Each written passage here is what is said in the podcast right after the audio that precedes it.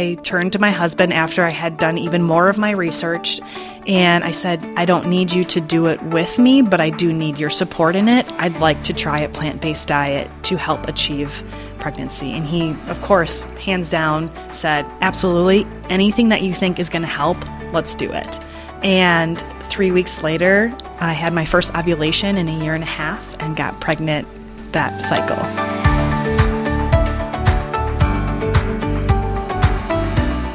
Well, hello there, and welcome to the Exam Room Podcast, brought to you by the Physicians Committee. Hi, I am the weight loss champion, Chuck Carroll. Thank you so very much for giving the show a listen this week, or a view, or a download, wherever it is in the world that you are. We appreciate the fact that you are here.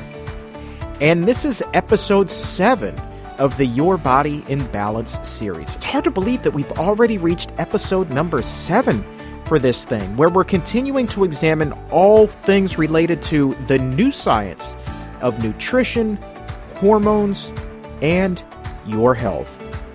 And today we're going to be examining one of the most common causes of infertility in the U.S. This is a condition that affects as many as 5 million women across the country. And it's one that so many of you have written in to ask about. Polycystic ovary syndrome, better known as PCOS. It's a potentially heartbreaking condition because no matter how many prayers get asked or how tightly those fingers are crossed, a woman with PCOS just oftentimes cannot get pregnant. And for someone in their 20s or 30s who's hoping to settle down and start a family of their own, having this can be devastating. And they may even begin to wonder why me? What did I do to deserve this? Well, the answer to those questions, of course, is absolutely nothing.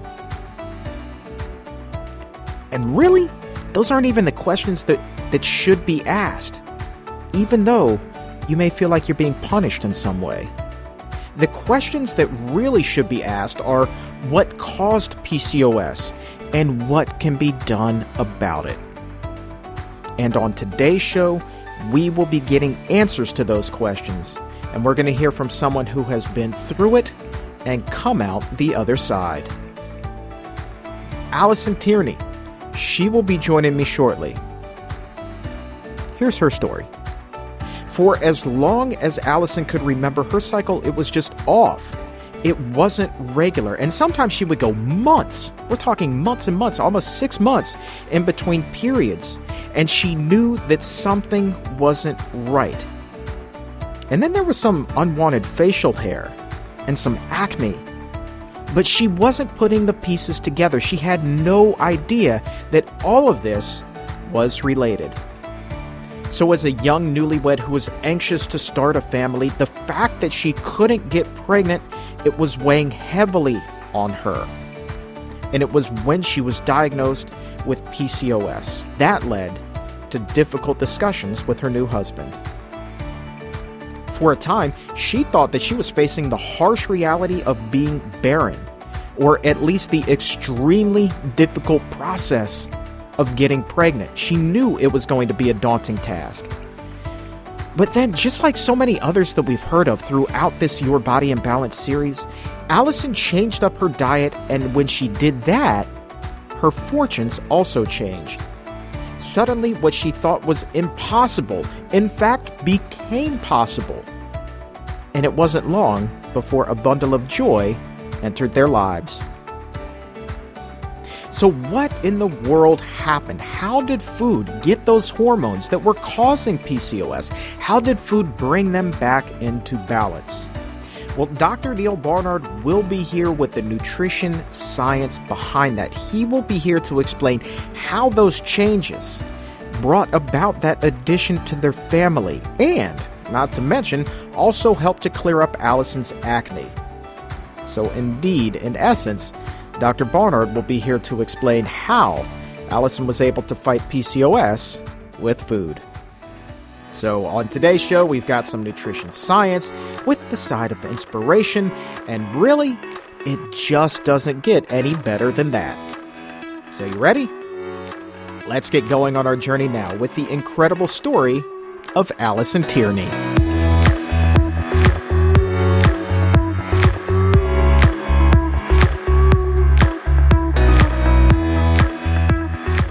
Alison Tierney is an oncology dietitian based in Wisconsin with one incredible story. And Alison, thank you so very much for joining us today. Yeah, thank you so much for having me.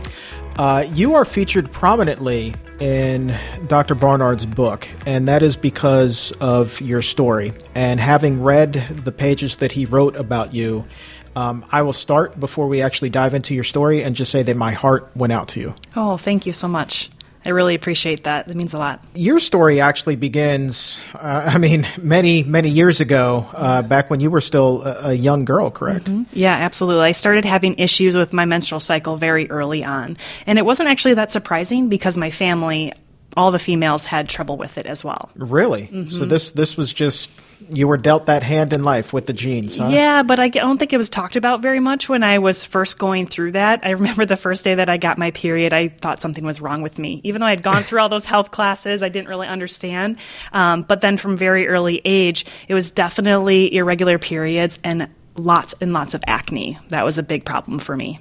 So, uh, acne, I assume you were still in school at that point, so that's that's got to be a big concern. Yeah, and I was an athlete, so I actually grew up playing boys ice hockey. Oh wow! So I wore a face mask all the time. So we always attributed it to being an athlete and sweating a lot and wearing that face mask because I always had the acne right here. Right. And so it was more, oh, it's just because you are so sweaty. You always had that face mask on, and that's what I thought. Okay, I'm a teenager and I play hockey with a face mask. That's what the acne is. Right. But then as it progressed further into adulthood, that's when I started to know that there were more problems too. We, it, so was acne kind of the, the wake up call for you, or when uh, did you first realize that?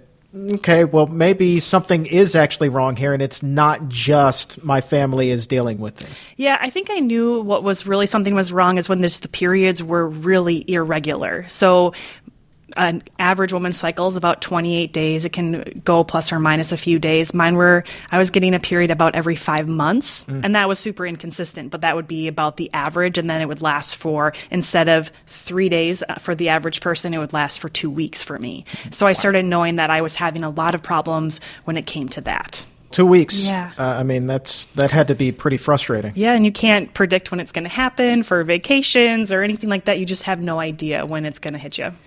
And you, uh, you are still a, a, young woman, but I would imagine so. As you progress into adulthood, um, you maybe start taking an eye on you want to have children, mm-hmm. correct? Yep. You know that's kind of you know every little girl's dream is as they say growing up. You know mm-hmm. you want to you want to be a mom, so you always thought that that would be in the cards for you. Absolutely, yeah. And I never thought that it wouldn't be because my mom has four four kids, right? And actually, I have a twin sister, so fertility didn't seem to be an issue. Right, right, right, right. You're the proof, right? Yeah. okay. Um, so you, you, meet a guy, right? Mm-hmm. Like, and and things progress as relationships do, yeah. and you say "I do." look at you blushing right now. Okay, so things progress and the relationship's going well. How soon after you said "I do" did you start to try to conceive? Um, so it was definitely at least two years because we were both students. So we ah. had planned on trying to be out of school before we would start a family. So I always planned that if it happened, it happened. Um, but my husband was in pharmacy school, and then my whole education story is a long one, but I ended up going back to school to be a dietitian and then getting my master's degree. So I was in school for even longer than my husband was, who mm-hmm. went to mm-hmm. pharmacy school. So it wasn't until right about graduation for myself that we decided that it was we were ready to start a family. Okay, hold on. I'm going to put a pin in where we are right now. We're going to come back to this. Yeah. I, I, I neglected to to come back to this this dietitian thing because here you are, and you're having some of these issues. When did it dawn on you though that maybe it's kind of what I'm eating that's that's the problem? Really good question. So it didn't hit me for actually a while into it because it wasn't really talked about in dietetic school that right. much and how much food was related to our hormones and PCOS and the entire fertility spectrum. It was actually my work in cancer that led me to figure it out on my own for the PCOS. Mm. So that's kind of a whole nother story in itself. Yeah, it, it, really is. Um, Okay, so back to where we were. Mm-hmm. Two years removed now from school. That was kind of where you were at, and you guys start trying at that point, correct? Yep. Mm-hmm. How much trying was there? Um, well, to be, so to even start the story, so I I was placed on birth control for my PCOS when I was think I was 18. Okay. Um, so during that time, my acne had cleared up and I was having regular cycles. So I wasn't thinking a whole much of it again.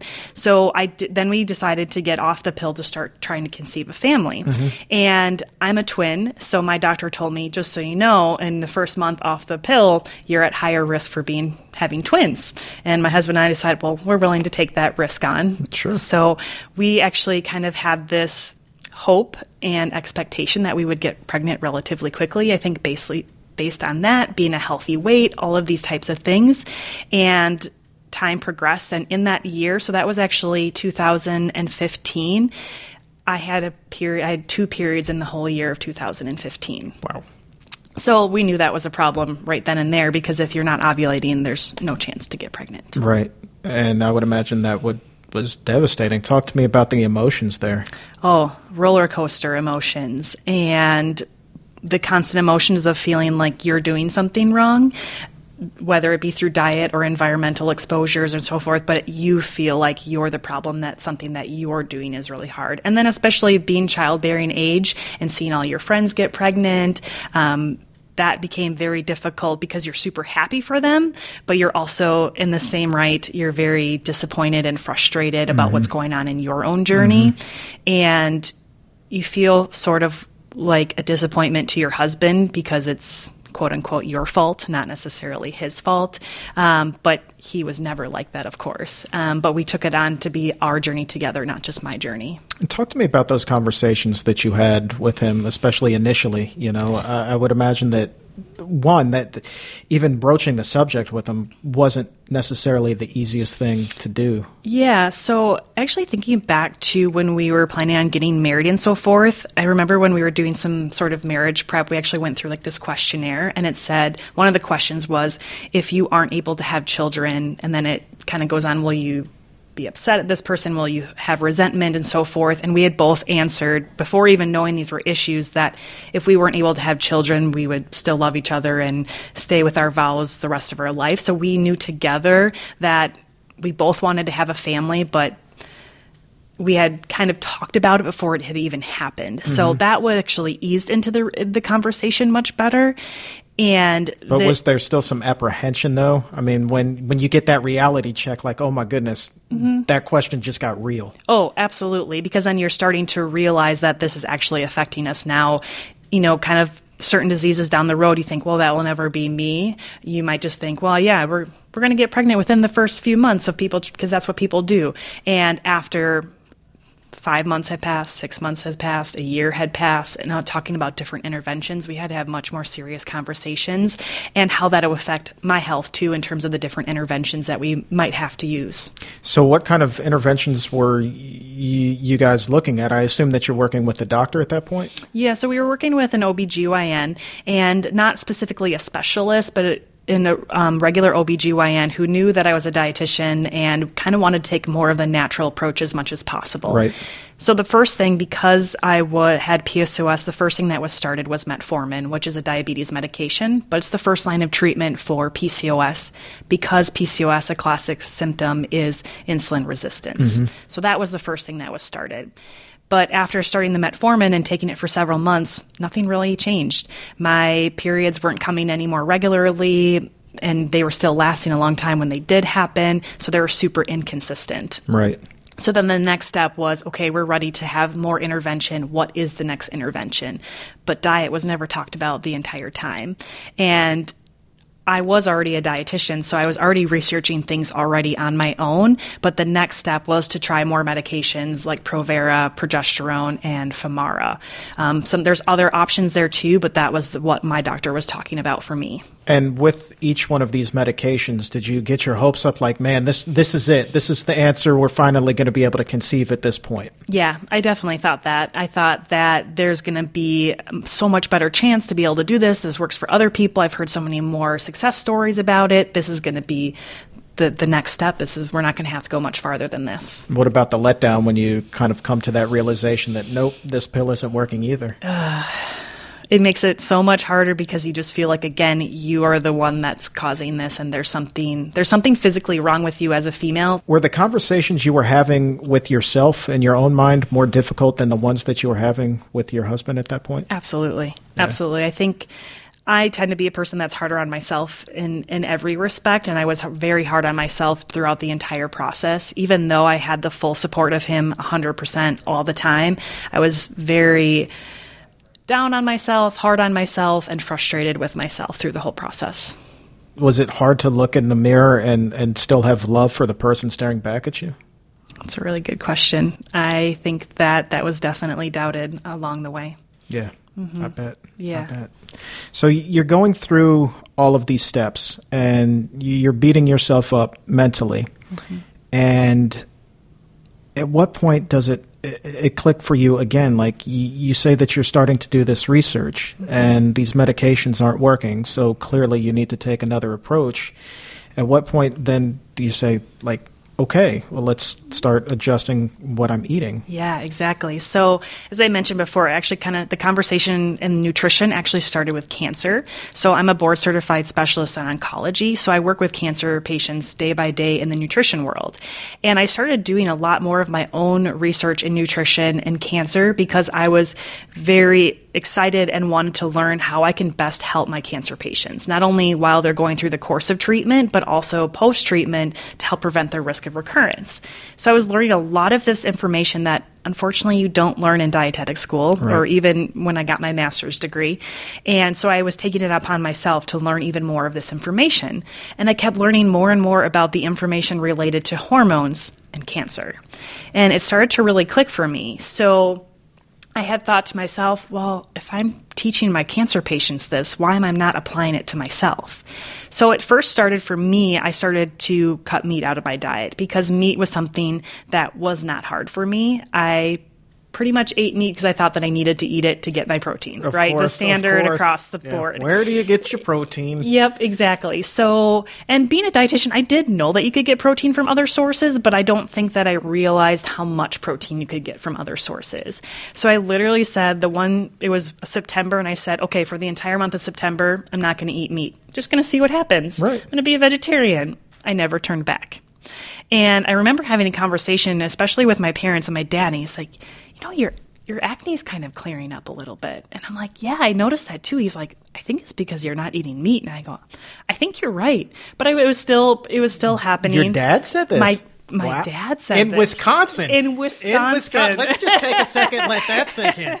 Okay. Yep, exactly. So I was like, yeah, I think there really is something to this. So, and then after that, I slowly started reducing the dairy from my diet and again in Wisconsin. Yeah. So and that I don't want to say it's unheard of, but reducing dairy that's if you know we're just in this conference and everyone's saying like every you how do you get rid of dairy? Well, come to Milwaukee, Wisconsin, and people are definitely going to say that to you. Oh yeah. Oh yeah.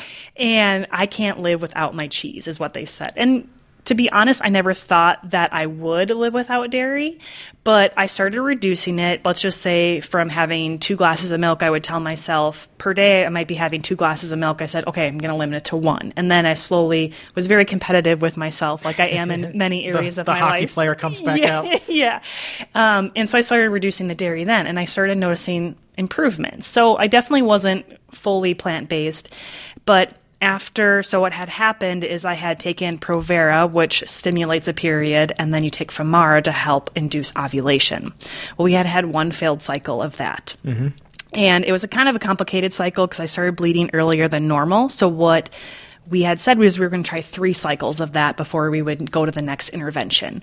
Well, because I had started bleeding earlier than normal, the doctor said, well, we're, we're going to have to skip the medication this cycle and we're going to have to do a weight Okay. So during that time after that first failed cycle, again, kind of like you alluded to already, very frustrated, yeah. hard to look at yourself, kind of just very disappointed. I thought there has to be more that I can do.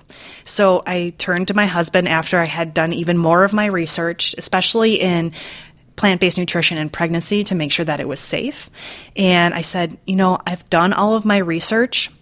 I don't need you to do it with me, but I do need your support in it. I'd like to try a plant based diet to help achieve pregnancy. And he, of course, hands down said, Absolutely. Anything that you think is going to help, let's do it. Good man.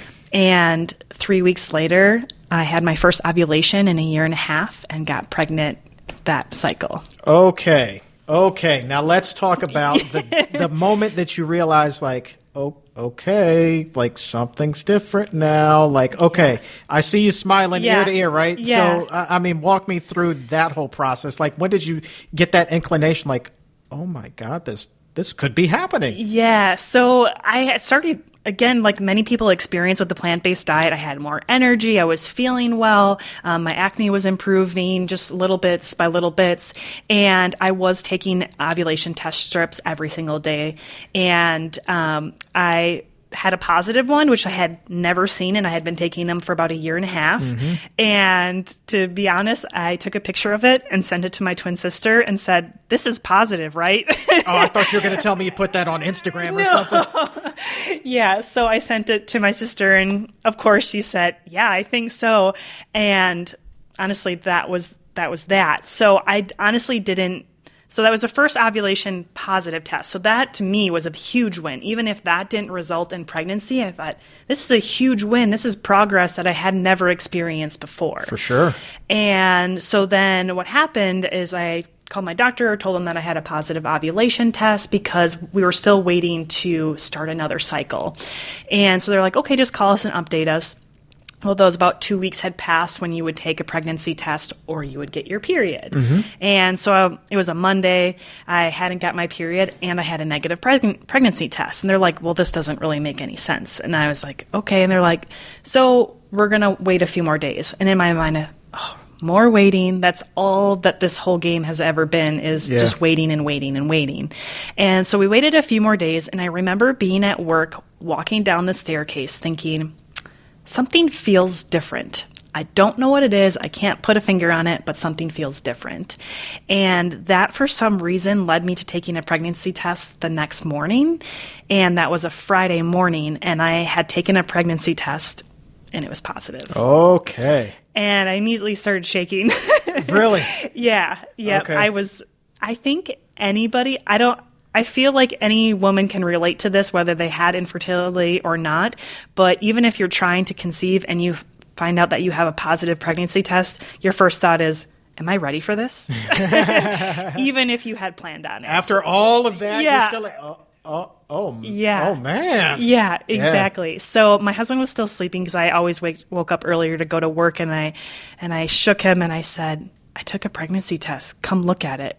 And he right away said that he thought that it was positive for me having come out, and the same reaction for many couples is, "Well, let's take another one." Yep, yep, yep, yep. So um, we ended up waiting a little bit while longer, and I for some reason didn't have to be wor- into work a little bit late until a little bit later. So I took another one a couple hours later, and it was positive, and that was we were pregnant. I mean, I'm, I'm looking at you telling me the story now, and you look like you're just like walking on air, you know, Yeah. floating on clouds. Like, Yeah. I can't imagine what it was like for you that day. Like, did you just feel like this huge burden had been lifted off of your shoulders? Absolutely. I mean, in, an incredible burden had been lifted, and I wanted to tell everybody and everybody, but I waited. I know, right? because I think also what comes with that is that you have fear of what could happen if mm. you know you go through infertility. Is what is the fear of possible miscarriage because I've had these trouble going forward. Mm-hmm. So, so how? I mean,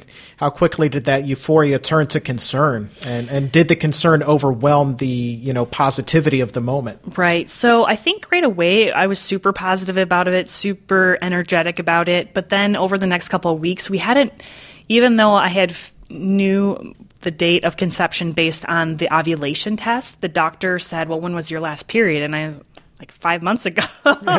so they couldn't determine what the date of conception was, even though I had a really good idea of what it was. So they had us go in for an internal ultrasound to figure out what the due date would be. And that was right around six weeks, so it was early. And they um, pretty much said, We're not seeing what we're supposed to be seeing right now. Oh. And 50% of this case will end in miscarriage, 50% will end in a viable pregnancy. So that was immediate concern Yeah. right, at the, right Okay. there. And I had still continued following the plant based diet that I had started those three weeks before conception because I was going through pregnancy this way and it was a lifestyle change that I decided to make. But when we left that appointment, I turned to my husband and said, I am going to be 100% plant based going forward because even though the doctor says there's nothing that you can do other than not drink alcohol and do drugs to, you know, cause this miscarriage, to me that was my I can control this. This is something that is going to give me peace of mind going forward.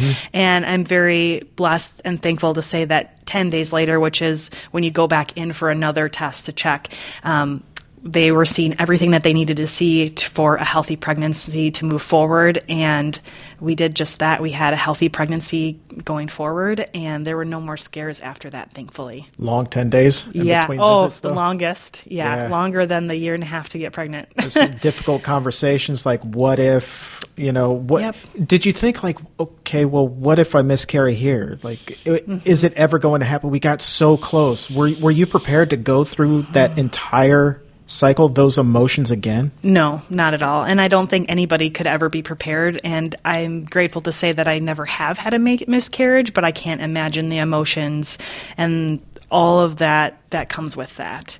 So, but you know, when we had found out that we at that six week mark that we weren't sure if it was going to be a viable pregnancy or not, we had planned on telling our families the next day, mm-hmm. and we thought, well, should we tell our family? Should we not tell our family? And we thought, well, even if we do experience that this doesn't end up in a viable pregnancy, we, these are the people that we would want to help us through it. So we did go through telling them, and you know, it was a lot of excitement at first, and we were able to tell them, you know, there was a little bit of concern, but we're going to go back. So there was a huge amount of support, mm-hmm. and it was really great just to see everyone's reaction that we were pregnant because they knew how long we had been trying. So. yeah yeah Yeah, and at first, our, my dad, but didn't even know that it was me that was pregnant. He thought it was my sister-in-law, who thankfully has easy time getting pregnant and so forth. So it was nice Yeah. to nice change to have one of us get pregnant. i mean they must have been, just been so happy for you i mean so Oh, yeah. happy for you and your husband Absolutely, and um, my in-laws said that they had prepared themselves that we might not have, be able to have children. So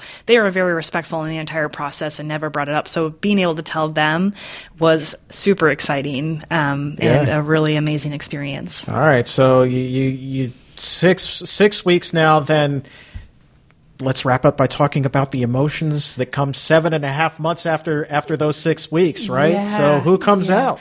So my daughter Eleni Virginia was born, and we had an incredibly safe delivery. Um, she was five days before her due date, and everything, gosh, everything went so good. I can't even. You know, talk about any mishaps. I guess I didn't really know what to expect entirely either, but it went pretty well against plan that I thought. And we, um, moving forward, raise our daughter plant based as well. And when it whole, when it comes to the PCOS and the infertility issues and all the acne and hormones and everything that came with the whole process, the conversation that I've had with my husband about raising our daughter plant based has really been if I can help prevent my daughter in any way from having to go through some of the things that I've had to go through, I'm I'm going to do everything and I can to help do that for her. And so um, so we follow a 100% plant-based diet with her and she doesn't know any different at this point. She's almost 3 and she loves it. I just love watching her pick up her garbanzo beans and just eat them just as they are and the sprouted grain breads and it's really fun to watch. So now you have this three year old child. Do you look at her every day and, and just like, my God, I've got a miracle here? Oh, absolutely. And hands down. And I think that it was worth the wait. Would I, you know, that experience is still super hard to look back, but I feel like I went through it for a reason to be able to help teach other people that things that they do can help this entire process. Man, what a story! Yeah. What a story! And you do teach people now. That's that's the coolest I thing, right? I do, yeah, absolutely. So I do work with, um, so I have my own private practice for nutrition, and I do help people with PCOS as well. Um, so I work primarily with cancer patients and autoimmune autoimmune disease patients in um, helping them with their diet to achieve the results that they're looking for. But I do see a lot of patients that are trying to achieve pregnancy as well. Right, and, and you've got uh, a website, wholesomellc.com. Mm-hmm. What, what a fitting title. Yeah, thank you. So Yeah. lots of cool stuff on there. I, I love Yeah. that. I just pulled up the homepage before we started talking. It was like just this beautiful picture of blueberries. Kind of gave me a gave me the munchies a little bit. You know? I know, right? Yeah, I just we just had um, blueberries from Michigan. We had a five pound box of them, and we finished them in like four days. That's what I'm talking I know, about. right? It's the time Just of year for it. Crush them. Absolutely. So good. Well, Yeah. you look just so happy and so healthy, and you have such a tremendous story. Alison Tierney, I cannot thank you enough for coming on with us today.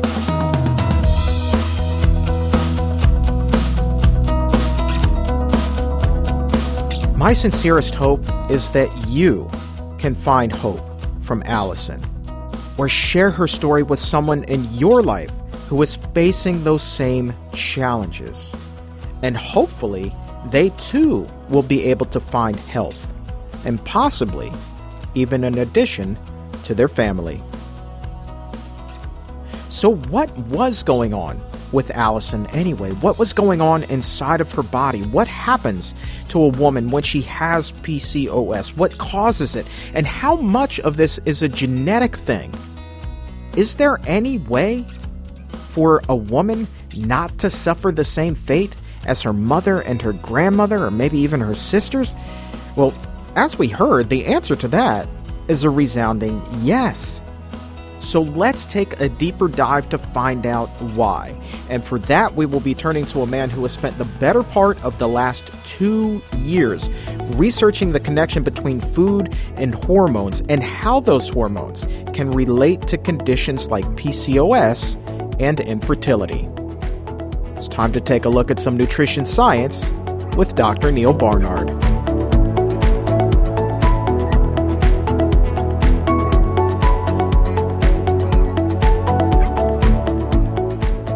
Continuing here on the Exam Room Podcast, brought to you by the Physicians Committee, special edition as we look at the new book, Your Body in Balance The New Science of Food, Hormones, and Health, sitting across from the author of that book right now. Dr. Neal Barnard, thanks for joining us again. Thank you, Chuck. Great to be here. We just heard from Alison Tierney, who shared this remarkable story, uh, her struggle in overcoming it, her triumph with PCOS. We heard what we she went through, but I would also love to hear from you a little bit more about what was actually going on inside of her.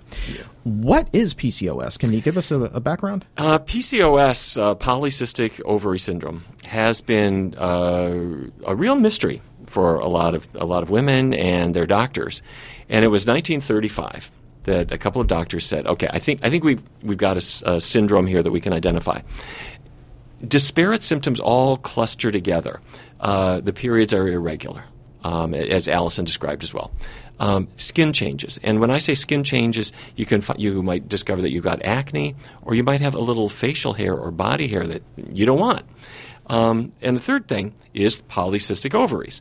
Um, that if on exam, on laparoscopic exam, you look at the ovaries, you see these little cysts on them. Now, not every woman has all of these three symptoms, but they they they may, or they, or they may have some of them. And the question was why? Runs in families, so there's a genetic component, but it turns out what they what all these things have in common is that they are driven by androgens. Androgens are the group of male sex hormones. So a woman has just a little extra male sex hormone. As you know, all men, all women have both male and female sex hormones in, diff- in different amounts. We all have them all. And in this case, the, the deck was shuffled just to give a little bit extra male sex hormone in a woman, in, in, in a woman, and so that causes a little bit of the facial hair, a little bit of the acne, and then the ovulation goes a little goofy. Um, so that was her situation, is that she had this, and it took a long time before the diagnosis was clear. And um, so for many women, that's kind of the end of the story. Um, they're having lots of fertility issues. They're, um, they will often have weight gain. Uh, and uh, as time goes on, they, they may be subjected to all kinds of treatments, as Alison described as well, Sure. that, that may not work so well. Yeah, that search for the answer. I mean, that that took some time for her. And you mentioned that um, it, it may run in families. What is the genetic component there? Because one of the things that she said in her interview was that virtually every woman in her family had trouble with her menstrual cycle. So when she started to have trouble, she really didn't think much of it. So what is that genetic component there? Yeah, um, there is uh, the DNA. That's the blueprint for every cell in your body. Um, codes um, the machinery for making testosterone and other androgens. It also codes for making estrogens, estradiol, estrone, estriol. And if the genes that you have code for making just a little bit extra testosterone, not a lot, um, you're still a woman, but you just get that little extra, then that leads to PCOS. So, so it's it's it's a, a genetic trait that people are born with. How much of this is driven by diet? Some of it is is well, the genes have nothing to do with diet. You've got the genes or you don't. Right. But um, certain other aspects of the diet can make it worse, and then if you change those, like Alison did, you can get they can be better. Uh, the first thing is is weight loss. Now, Alison was pretty slim already, but for many women with PCOS, they're a little bit overweight, and if they lose weight, this the syndrome improves a lot um, for many of them. Secondly, um, you and I have talked a little bit about how foods affect hormones. Yeah. And if a woman increases the fiber in her diet, the estrogen that's in her blood will be more effectively removed by the body. The liver filters the blood and it will remove excess estrogens, send them into the intestinal tract, and fiber grabs a hold of them and, and literally flushes them away. Yep. So if a woman's on a typical American diet, she's not getting a lot of fiber.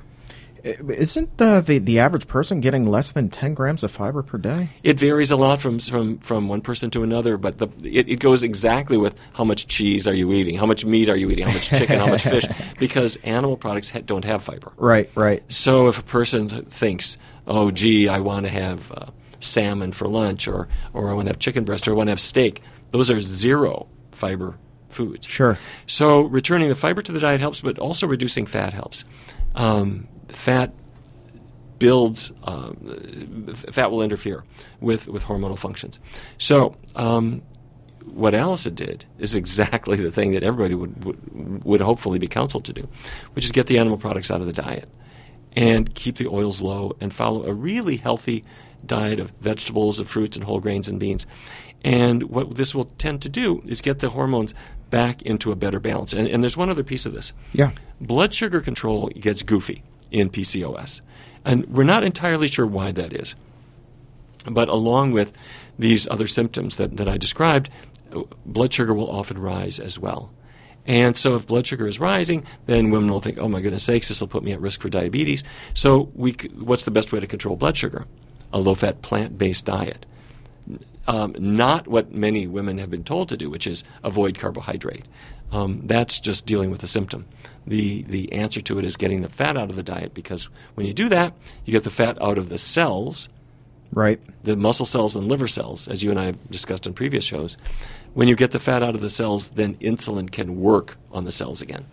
I doubt that there have been actual studies on this, but I'm going to ask the question anyway because the diet that's out there right now that everybody seems to be raving about is keto, which is extremely high in animal proteins typically, but very, very low in fiber. So if a woman is turning to a keto diet thinking that that's the healthiest thing, that's going to, you know, help her lose weight and all of that, it seems to me like that doesn't, you know, bode well for her chances of avoiding this. Um, short-term benefits, long-term disaster. Um, when when women go on a ketogenic diet, um, or men, uh, what happens is they're they're they're told to avoid carbohydrate. Right. And uh, if you avoid all carbohydrate, your body is basically starving for carbohydrate. So to keep your brain functioning, your body makes ket- what are called ketones. And you, in fact, if a person's on this diet, you can smell them. It's kind of this acetone smell com- that comes out of their body. Um, but that kills the appetite. And so then people will lose weight because they're just not eating very much. no, I'm serious. That's how it works. Um, I mean, that, so the problem with it is you're eating uh, no carbohydrate. So, so you're not getting the benefit of fruits. You're not eating apple. You feel guilty if you have a papaya. You know. Yeah. Um, so they're not eating apples or bananas or any of those kinds of healthy things. Uh, they're not eating starchy vegetables. Uh, they're not eating beans. They're not eating whole grains. They're not eating fiber sources in most cases, um, or not, or not very much. And so, s- several bad things happen. Um, over the longer term, cholesterol levels tend to rise. Now, normally when a person loses weight, no, no matter how they, if you just starve, you, you know, you're going to lose. You, you, when you lose weight, your cholesterol will drop. Right. And that happens with ketogenic diets for many people. Just weight loss lowers cholesterol. But about maybe 30% or more have a cholesterol rise, and sometimes it's a heroic rise because they're eating meat and they're you know they're eating cheese and right and, The- and other carbohydrate free foods that are really bad for you. and and the body that's its primary source of fuel, isn't it? Carbohydrates, right? Well, if yes, if a person is running a marathon, what do they do leading up to the marathon? They carbo load. Right. Um, they're eating bread and so forth because they want to put glycogen in their liver and in their muscle cells. That's that's stored glucose. And so, if you are not eating those foods, you're you're you're uh, glycogen depleted. In, in fact, by the way, that's one of the tricks that people use when in promoting this ketogenic diet. Um, when you when you stop eating carbohydrate, your body loses all of that glycogen. Um, you you, lo- you lose your spare batteries. Glycogen stores water, so when the, the first few days on a ketogenic diet, you're burning up that glycogen, and all the water that's associated with it, you're peeing it out. So you'll, you, if you pay attention, you'll notice that you're in the bathroom a lot, and then on the scale, you're losing weight. That's not fat. That's water loss uh, for the first uh, what three or four days. Uh, wow, Uh, interesting stuff. I want to circle back a little bit to PCOS uh, as as we kind of wrap things up here. We were talking about the average person not getting enough fiber, but the high fiber foods that they should be eating. Is there a target for how many grams we should be trying to eat each day? I would aim for 40. Um, now, uh, t- typical sort of health conscious person um, who's eating more vegetables and fruits might be reaching 20, something like that. But if you if you just get rid of the animal products, you're not crowding out the vegetables and beans anymore. They're, everything you eat has fiber, so that'll bring you to 40, 50, something like that. Well, maybe if if you eat your 40 or 50 grams a day, you wouldn't have to deal with this. But I had a friend who was telling me that if you have PCOS as a woman, uh, you're actually at a risk, even though you're a woman, of having male pattern baldness. So we've talked about acne and excess hair, but can a woman get male pattern baldness? Absolutely. Um, she has the same genes as her brother has with regard to hair loss. The, the difference is her hormones. If she has a, normal estrogen levels and very low testosterone, she will not get bald. So the problem is that in, in um, PCOS, that extra androgen activity can cause hair loss. Interesting. Um, and frankly, this can happen in women who may gain weight and they develop some insulin resistance. And you'll see uh, diffuse hair loss, particularly at the top of, of the head. Um, that can get better um, with a diet change. By the way, we've talked about a plant based diet. Researchers have also looked into certain foods, and too early to, to make a promise on this one, but soy products have been used in a helpful way. Uh, Canadian researchers uh, used soy products, uh, the a variety of foods, but it was the equivalent of about two cups of soy milk per day in women with PCOS. What they discovered is that their hormones got into better balance. They had better weight loss. Their blood sugars came under better control, and so did their androgens. So uh, stay tuned. But what we think is is the the solution: plant-based diet, keep oils low, foods in as natural a state as possible, because that that allows you to get the full fiber that you need. And there might be a, a special role for soy, and you can have organic soy. If it's organic, it cannot be GMO, and uh, you might add it to your diet. I think that there might be women listening to this right now who are like, wait a minute, I've been told not to eat soy because it increases my risk of breast cancer. What do we know about that? Uh, urban myth. Um, back in 1931, something like that, researchers discovered what are called isoflavones in, in soy products, and they're there. Isoflavones are natural compounds in, in soybeans and, and other foods too. They attach to estrogen receptors on, say, a breast cell. And so then people, th- when that was discovered, some people thought, well, that means that I'll get breast cancer if I eat tofu. And you'll see this all over the internet. You know, uh, don't have soy; it will it will increase the risk of cancer. If you've had cancer already, it will make it progress. If you're a man, the soy will give you man boobs. You, you, you've, you, you've, you've heard all this. Yes. Um, well, l- l- let me say we've had enough time to study this. Um, and if you go to the beach in August and you find a man who's taken his shirt off and he's a little chunky and he's got a little bit of breast development, he's got man boobs, Uh, you might actually ask him how much tofu has he had this week. what, what I'm going to suggest is he does not eat tofu. He eats pizza and burgers and fries and all that kind of stuff. And Yeah. and the the reason that he has man boobs is not because he's having miso soup. Ha- Um, yeah, having been that man, I can assure you there is no tofu in that diet. anyway, the, the the reason the reason that he got breast development was that first of all, as a man gains weight, um, the the body fat cells, e- e- fat cells make estrogens. And so the more body fat he's accumulating, the more estrogen he'll have, and that causes a little bit of, of actual breast development. It's not just body fat. He'll actually have some breast tissue. And if he follows a healthy diet and loses weight, that all goes away. Um, but now the big issue is, is breast cancer. Uh, it turns out uh, part- particularly if you study a- women in Asia, where women will consume a lot of soy. Um, compared to America, where it's not such a big part of the diet, or, or Asian American women who very often have soy milk, um, tofu, uh, tempeh, these kinds of things. What you discover is that the more soy is in the diet, the lower the risk of breast cancer. right. So that the women who consume the most have roughly 30% less likelihood of developing breast cancer. And then if you there have been a number of studies on women who have had breast cancer and they've been treated for it. It turns out that those women who eat the most soy have about a 30% reduction in mortality. Wow. So, so this old idea of avoiding soy products to protect the protect uh, the breast, it's exactly the opposite. Soy is protective. Now, you don't have to have it; it's totally optional. You know, a plant-based diet is not the soybean cheerleading club, but um, but soy doesn't cause cancer. If anything, it it helps prevent it. That's so interesting to me. These these urban myths run amok, you know, even though the science says completely the opposite. Well, well, the science is clear. I mean, there's not there's not a scientific debate about this. Um, when you look at the research on on soy and breast cancer, it is very clear that soy helps reduce the risk of breast cancer and it reduces the risk of progression. And those well-meaning but ill-informed, sometimes oncologists, who will say, "Well, now that you've been diagnosed with cancer, uh, avoid soy." They read that in the magazine somewhere. It's not true. Um, avoiding soy does not help at all. If anything, it, it aggravates the problem. Any final thoughts on PCOS? Um, even though it's genetic, th- th- there's a g- genetic trait. Genes are not destiny. Genes, ex- the, the expression of genes depends on environmental factors. In this case, diet is a critical one.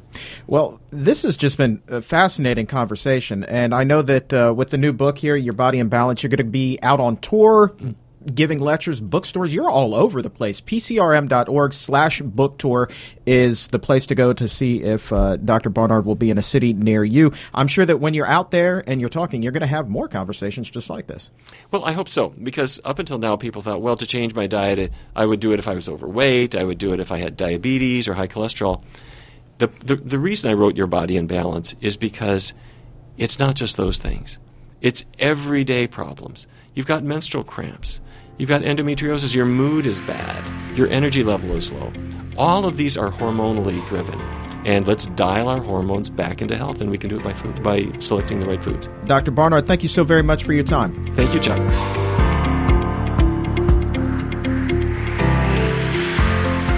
Always such enlightening research when Dr. Barnard comes on the show, isn't it? And so now we know that nutrition can play a critical role in keeping our hormones healthy.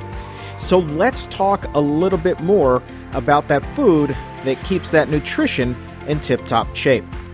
And for that, we will be turning to the masterful recipe whiz behind the menu in Your Body in Balance. You may know her as the Happy Herbivore. I know her as Lindsay Nixon. Lindsay's been here in recent weeks to share some of the 60 plus recipes from the book. And we've been going through the recipes really from day two of the 14 day menu that is in there. And so far, we've covered breakfast and we've covered lunch. And what does that leave? Dinner, of course. And tonight we are going to be serving up one of the all time favorites because you can't go wrong with pizza, right? Lindsay has whipped up a delicious recipe for Moroccan pizzas that is sure to put a shine on the face of everyone at the table. So, you hungry? Let's dig in.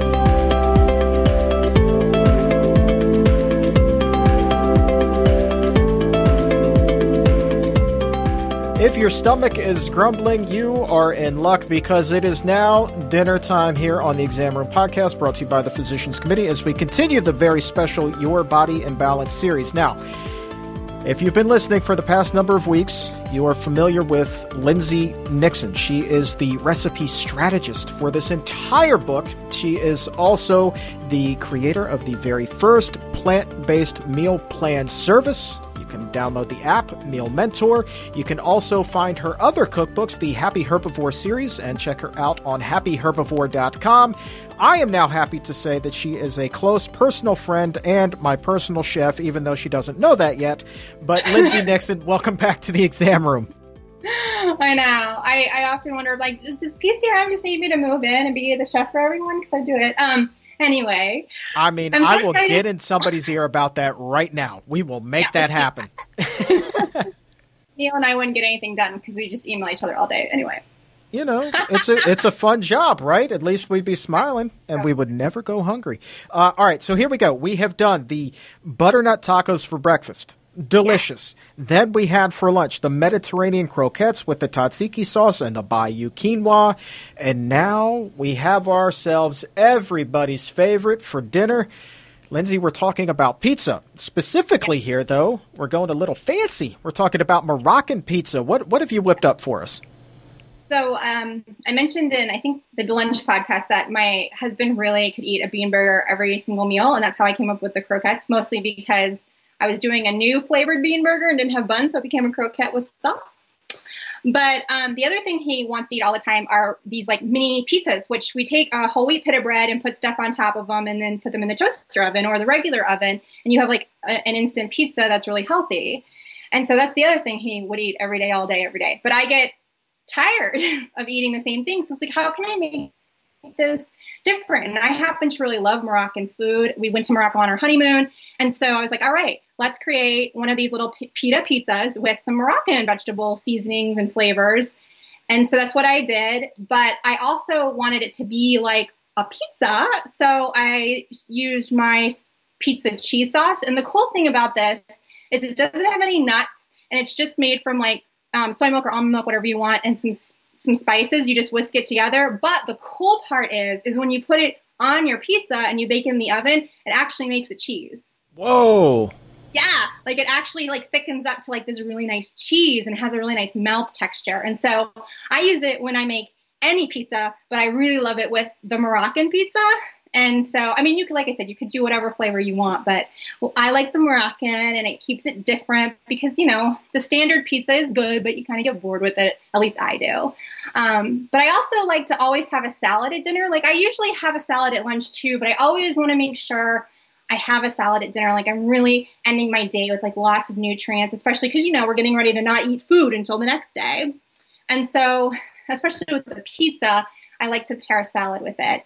And so in the book, I paired a my, just a basic garden salad and my easy vinaigrette recipe. So I get really put off by like ingredients lists that are this long on dressing bottles. I'm just like, I don't understand why there's so many.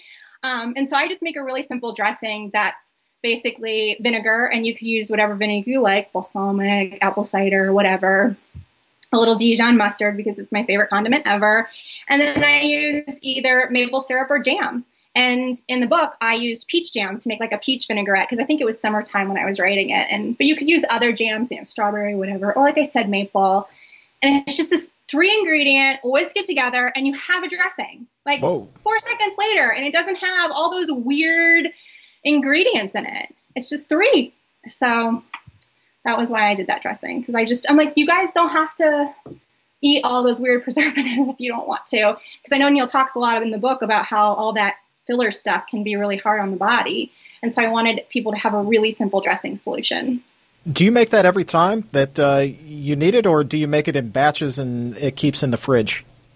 Both. Um, like during the holidays or when we have guests, I make like a big bottle, like I like ten times it out. But um, normally, just like on an any given day, I'll usually make it fresh because it's really quick, and I'll pick the, what I want. Like I'll be like, oh, what, else do I want with this? Um, different times of the year. So, for example, if it's summer and there's strawberries, I'll make a strawberry vinaigrette. Versus like in the winter right now, I've been doing more blueberries because that's about the only seasonal fruit I can get, other than apples.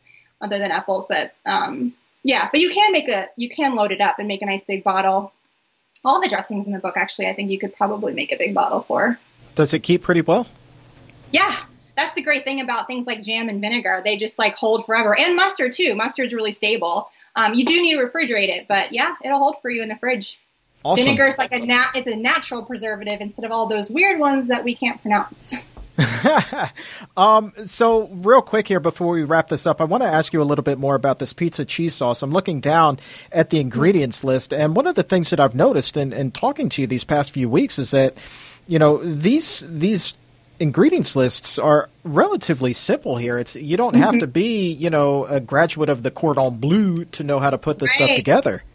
that was a big thing for me when I first went um, vegan. There weren't really any other vegan cookbooks out there. There were like one or two from the 60s or 70s that were more vegetarian than vegan. And then I would find one or I'd find a website and they would use these ingredients that I couldn't find where I lived or they were really expensive. I love to tell a story how I was making this recipe and it called for pomegranate molasses. And after I went to seven different stores, I finally found it. It was really expensive. I think at the time, this was 15 years ago, it was like seven or eight dollars. And I made the dish and it was great, but then no other recipe in the whole, whole book used it. And it was the kind of dish that you couldn't make all the time. And I subsequently moved from New York City to Los Angeles. No, from Boston to Los Angeles, back to New York City, and then to somewhere else. And I took that pomegranate molasses with me because I was like, I'm going to use it.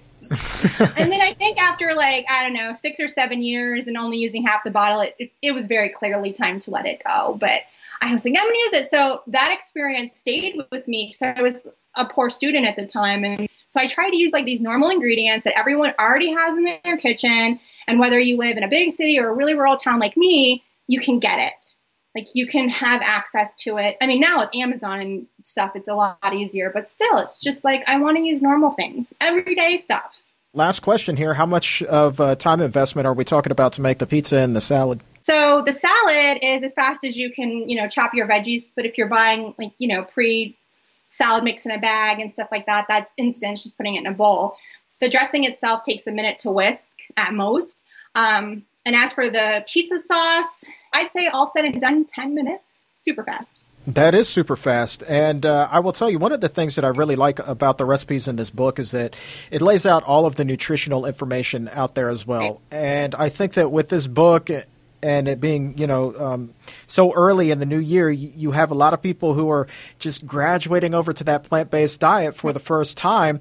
And that question that we always get asked, Lindsay, is where do you get your protein from?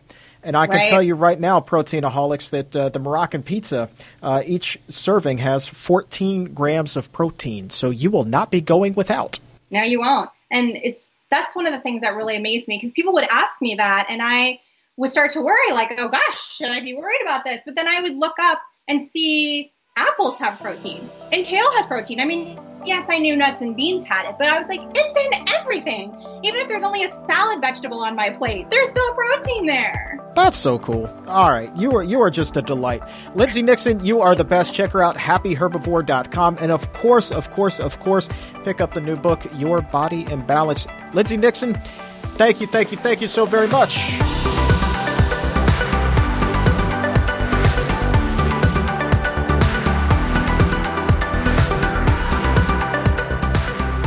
Almost 70 recipes are in the book, including those delicious pizzas and the peach vinaigrette dressing. And so if you are in the cooking mood, we've posted some other recipes up on pcrm.org slash your body including the butternut breakfast tacos that were featured for breakfast on day two of the menu. You know, the ones that we talked about a couple of weeks ago?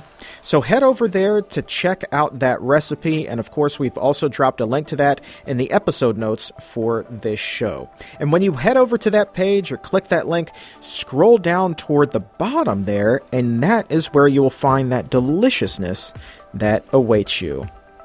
And in the book itself, you can get all 14 days, the full two week menu, and a ton of other recipes that aren't yet posted on the website. And there is a link to order your copy of Your Body in Balance in the episode notes below as well. Or you can simply head over to Amazon or stop by your favorite bookstore to pick up your copy. And if you have any questions about the show today, maybe about PCOS or anything nutrition related, please feel free to reach out to us. I'm on Twitter at Chuck Carroll WLC. That's also good for Instagram. And you can find me on Facebook and shoot me a message there. And the Physicians Committee is at PCRM on Twitter and at Physicians Committee spelled out on the gram. And right now, if you want that more personal touch, that face to face feel, that's cool too, because Dr. Barnard is traveling all over the country as part of the Your Body in Balance book tour. He's bringing all of this information and hope, hopefully, to a city near you. So we've already got dozens of dates on the calendar with more being added all of the time. So if you'd like to hear him speak, see if he's coming to a town near you, you can check out the full schedule right now at pcrm.org slash book tour. And you best believe that we've also put a link to that in the episode notes below. And also make sure that you subscribe to the Exam Room podcast by the Physicians Committee on Apple Podcast and really wherever shows are available so that not only can you be among the first to get these special nutrition science related episodes as part of the Your Body in Balance series? But also, it's a great way to help bring this life saving and even life changing information into someone else's life. Because when you subscribe and you leave that five star rating, it helps our rankings then climb in Apple Podcast. And the higher those rankings go, the more people will discover the show, the more publicity we'll get. And that helps us go a very long way towards spreading this healthy message and to helping someone else lead a healthier life. So if you could subscribe and leave that five star rating, you would be doing us and the next person a tremendous favor. And that's going to do it for us today as we continue the Your Body in Balance series. At least one more show still to go with more science and more hope. My thanks to Alison Tierney and to Lindsay Nixon for joining us today, and of course to Dr. Neal Barnard for bringing the nutrition science and a whole lot of knowledge to the table. And for everyone here at the Physicians Committee, I am the weight loss champion, Chuck Carroll. Thank you so very much for listening.